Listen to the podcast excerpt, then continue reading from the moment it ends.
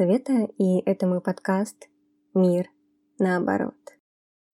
Сегодняшний выпуск будет необычным, потому что все мы с вами привыкли слушать здесь от меня про инклюзию, про людей с аутизмом и слушать про эти два феномена через разные аспекты.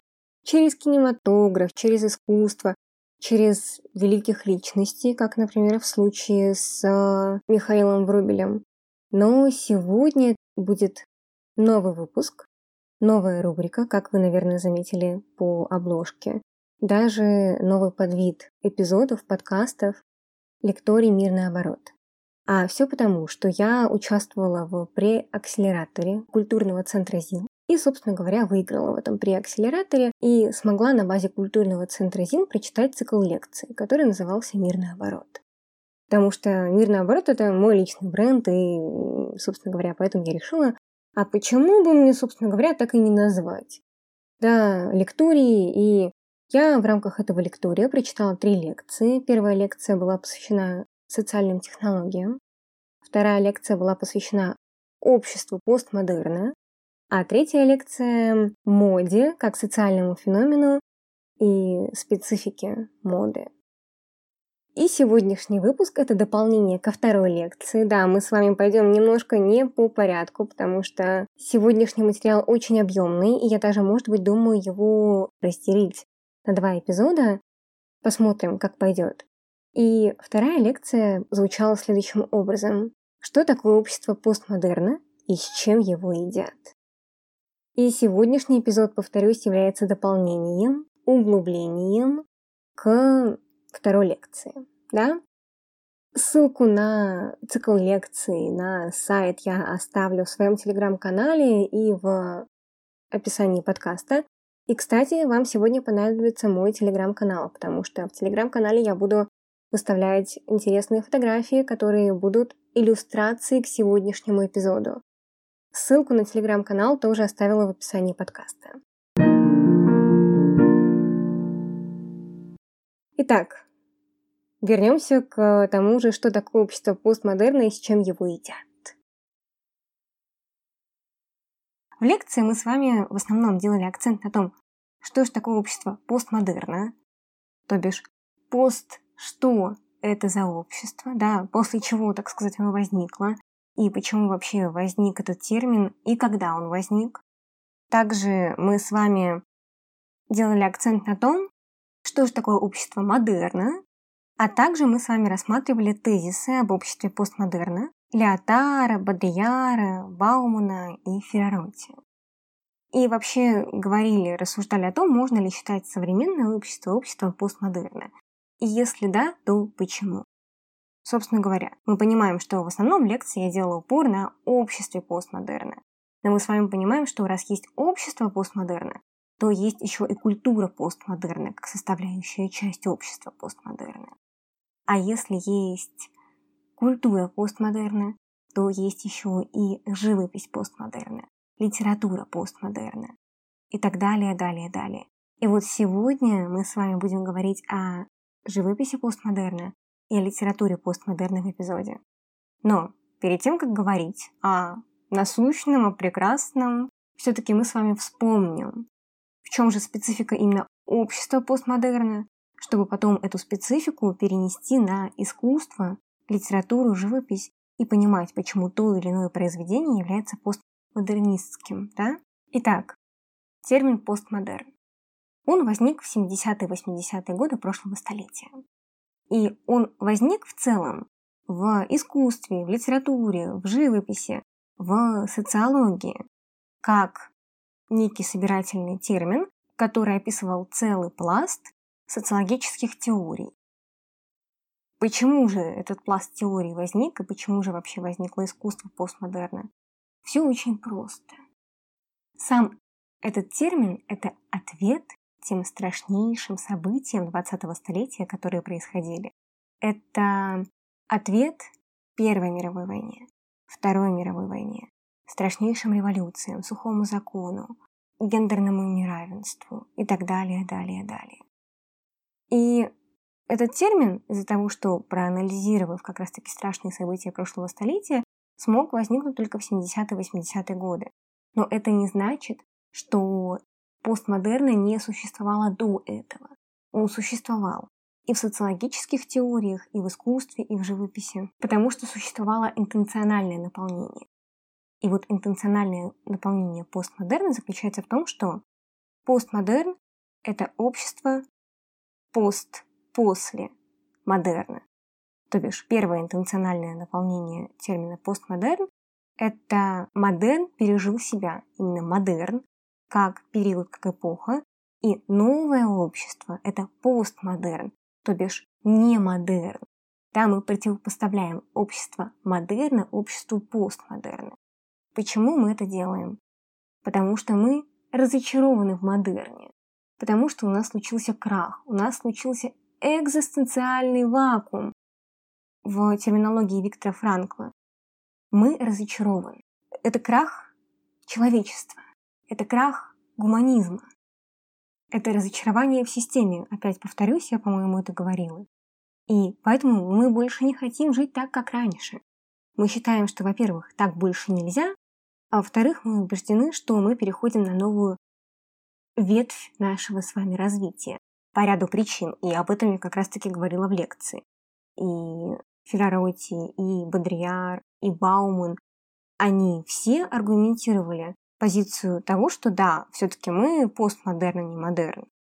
И мы понимаем, что если мы говорим об обществе постмодерна и об интенциональном наполнении термина постмодерн, то это интенциональное наполнение, оно проецируется и на искусство, и на литературу, и на живопись. Так давайте посмотрим, как же это проецируется. Итак, живопись постмодерна. Главный лейтмотив всей живописи постмодерна – это отход от классической школы. Это формирование новых канонов писания и новых форм, нового восприятия, нового воздействия на зрителя. Потому что, как мы понимаем, то все прошлое, оно потерпело крах. Какая разница, насколько идеальный Давид? Если была Первая мировая война и Вторая мировая война, какая разница, насколько хорош Давид? Именно поэтому мы можем переходить к новым формам изображения, иллюстрации, да? И получается деконструкция классического видения мира с точки зрения живописи и построение новых канонов происходит в живописи постмодерна художники переосмысляют свое кредо, свою цель. И опять-таки повторюсь, что важно понимать, несмотря на то, что сам термин постмодерн, и в том числе живопись постмодерна, оформился в 70-е 80-е годы прошлого столетия, нужно понимать, что все, что было до этого, это тоже постмодерн. Просто те люди, которые творили, они еще не знали, что их можно называть постмодернистами, да?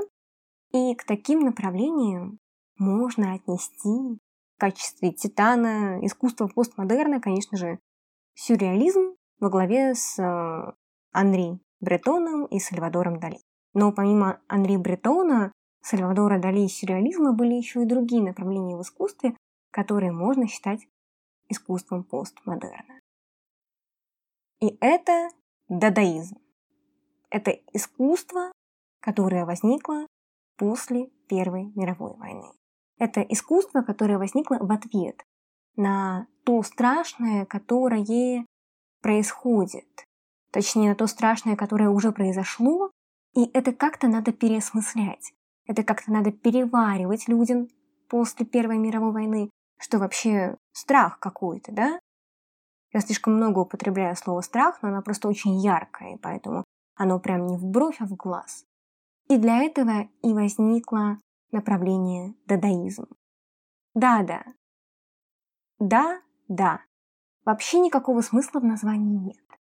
Да-да на разных языках мира имеет разное значение. Именно поэтому даже само название этого направления в искусстве, оно бессмысленно. И в этом-то и главная фишка дадаизма.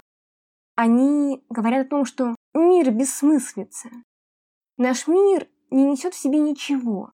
наш мир – это дадаизм, потому что после Первой мировой войны вообще непонятно, как нам с вами существовать. И поэтому нужно переосмыслять формы, нужно переосмыслять идеи, нужно переосмыслять воплощение искусства в нашу с вами жизнь. Дадаизм – это протест. Протест против той реальности, которая есть и которая была. Это протест против Первой мировой войны, это протест против жестокости. И поэтому дадаизм можно считать искусством постмодерна. Еще почему же дадаизм можно считать искусством постмодерна? Так это потому, что, во-первых, отход от конвенциональных способов изобразительного искусства.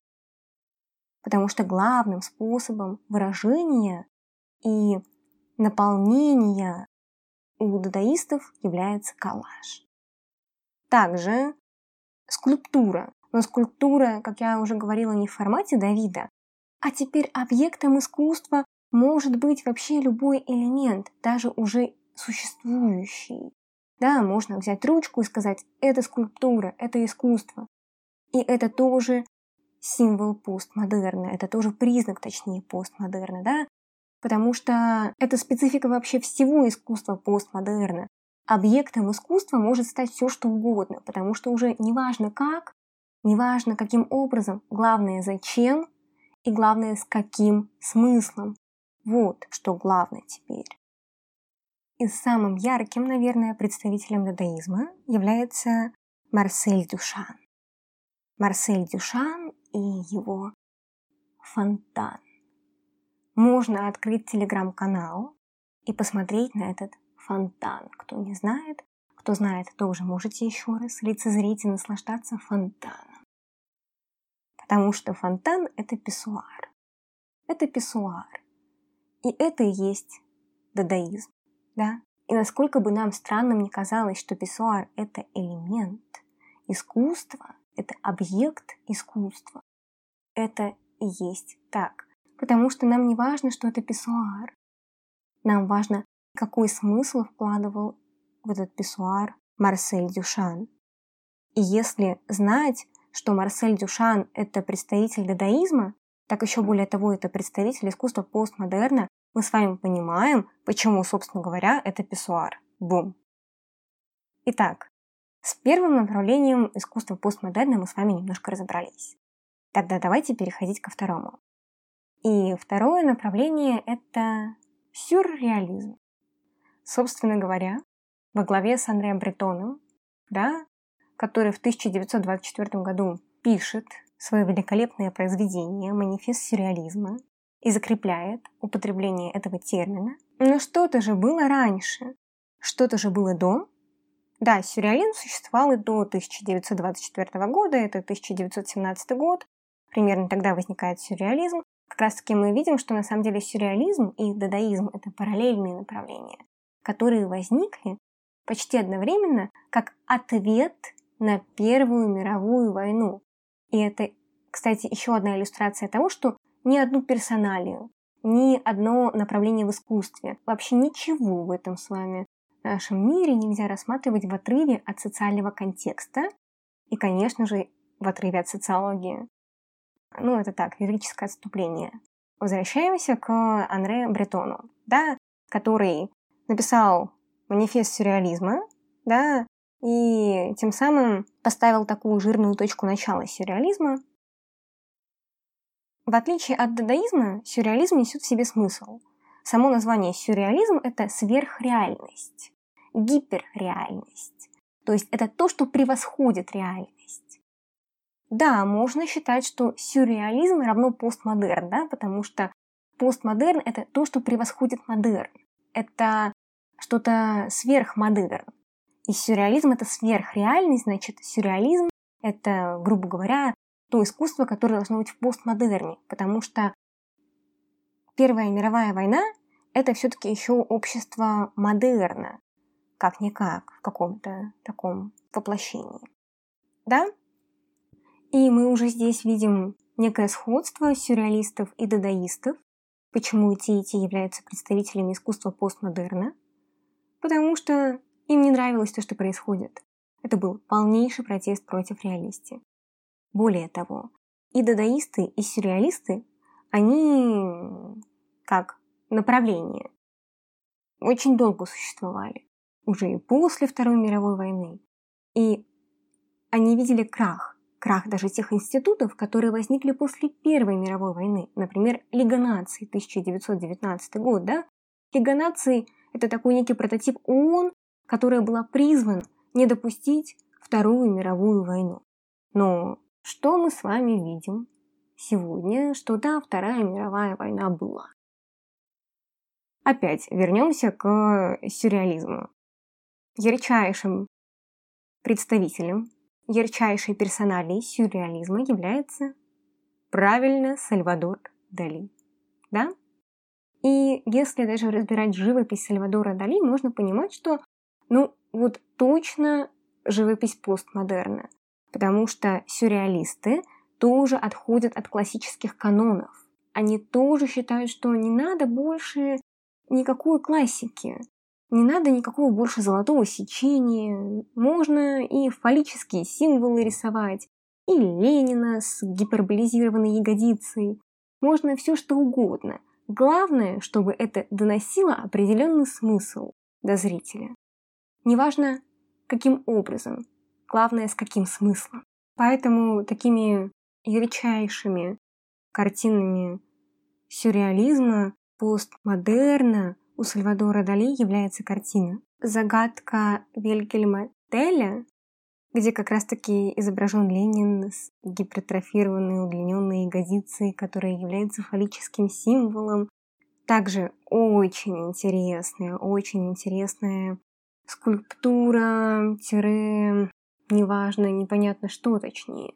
Это телефон Амар или телефон Афродизиак. Это такая большая тушка Амара, которая лежит на таком красивом, знаете, а советском телефоне, и место этой трубки Амар. И согласно одной концепции, у Амара происходит акт совокупления с телефоном. Да, ну вообще очень много сексуальных подтекстов. У Сальвадора Дали и в целом у сюрреалистов это факт. И как раз таки сам факт того, что есть сексуальные подтексты, это и есть подтверждение того, что сюрреализм это постмодернизм в какой-то степени, потому что мы отходим от конвенциональных канонов, классического искусства, где, боже упаси, какие-то фаллические символы или двойные смыслы психоанализ. И еще интересная работа совместно с одним режиссером была у Сальвадора Дали. Это фильм «Андалузский пес». Я смотрела, но впечатлительно мне смотреть. То есть очень интересное такое послевкусие остается. И, кстати говоря, о Сальвадоре Дали. Сальвадор Дали еще не только живописец сюрреализма, а значит не только живописец постмодерна, но еще и писатель постмодерна. И забегая немножко вперед, мы сегодня или в другом эпизоде с вами поговорим о Сальвадоре Дали как о писателе-постмодернисте. И как бы хотелось прорезюмировать эту часть с дадаистами и с сюрреалистами, что и те, и другие творили как после Первой мировой войны и до Второй мировой войны, так и после Второй мировой войны. И что самое главное, они очень тесно связаны друг с другом, и дадаисты, и сюрреалисты. Потому что в 1930-х годах они выставлялись вместе. Да, на выставке фантастическое искусство, дада, сюрреализм, например, мы понимаем, что были как дадаисты, так и сюрреалисты, и они очень тесно шли рука об руку. Они помогали друг другу, хоть это и не одно направление. Интенционально они очень тесно связаны, потому что и те, и другие представители искусства постмодерна. Ну и, наверное, вишенка на торте, что, конечно же, искусство постмодерна, оно не перестало существовать после Первой мировой войны, после Второй мировой войны. То есть после Второй мировой войны оно даже, так сказать, превознеслось. Потому что, да, этот сюр Лиги наций стал еще более понятен. этот крах всех существующих институтов стал более очевидным, да, и, например, также представителем искусства постмодерна является Пикассо. Несмотря на то, что это не сюрреализм и это не дадаизм, все равно Пикассо, кубизм какой-то степени это тоже искусство сюрреализма, потому что, во-первых, неважно как, главное с каким смыслом. Это все в творчестве Пикассо. И его очень известная картина Герника. Именно Герника, потому что Герника – это название деревни да, в Испании, которую, к сожалению, очень жестоко разбомбили немцы. И она с ударением на «и» – Герника очень известная картина, тоже непонятно, что изображено на картине. Но каждый из нас понимает, что он чувствует внутри себя, когда смотрит на эту картину. Это и есть постмодерн. Теперь давайте с вами поговорим про литературу постмодерна. И литература постмодерна обладает абсолютно всеми теми же специфическими отличительными чертами, как и живопись постмодерна. То бишь это протест, протест и отрицание, осознание краха действительности и видение необходимости построения новых канонов и новой реальности. И поэтому ярким представителем литературы постмодерна и писателем-постмодернистом является Сальвадор Дали. Да-да, вы не ослышались. Этот великий живописец еще являлся и писателем именно произведений литературных, и у него есть очень известное произведение. Оно, конечно же, не одно, но такое на слуху у многих – «Дневник одного гения». И, с одной стороны, кто-то может сказать, что это бред сумасшедшего. Да, до сих пор спорят биографы, было ли у Сальвадора Дали психическое расстройство, было ли и какое, сам ли он себя искусственно вводил в такое состояние или нет, но, несмотря на все это, это все равно литература постмодерна. Почему?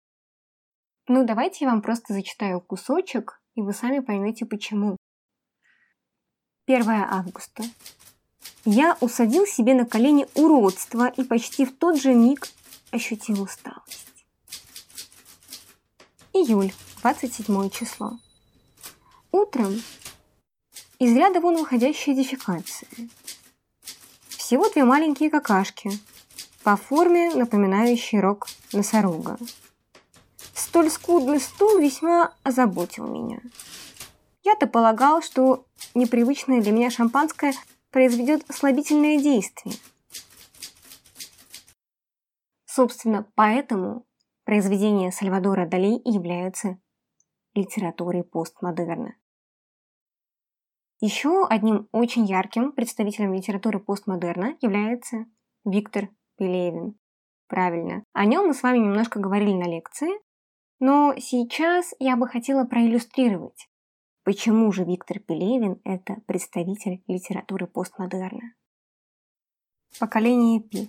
Рядом с гамаком сидел на полу пожилой грузный человек с лицом милицейского ветерана на нем были тренировочные штаны и майка с надписью «Sick my duck».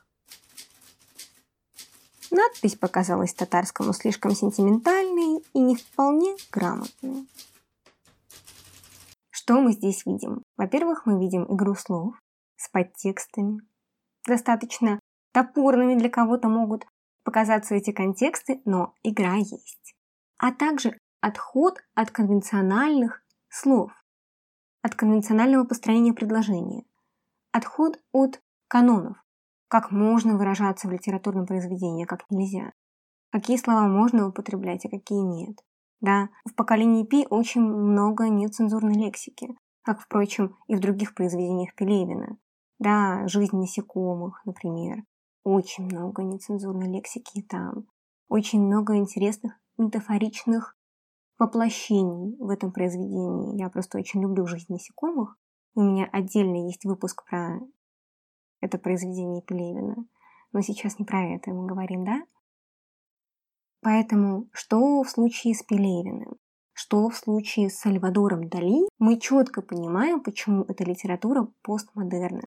Мы видим по словам-маячкам, по таким интересным, необычным предложениям и по интересной, необычной риторике, почему же это литература постмодерна. На этом, в принципе, я бы хотела завершить сегодняшний эпизод. Я постаралась кратко, емко, но информативно все изложить. Постаралась не нудно это сделать, да? Очень надеюсь, что у меня получилось. И с вами был эпизод-дополнение к второй лекции из цикла лекций «Мирный оборот». Абсолютно все ссылки, абсолютно все картины, абсолютно все названия литературных произведений и прочего-прочего, которые я сегодня упоминала в эпизоде, вы можете найти в телеграм-канале. Большое спасибо. С вами была Рожнова Елизавета.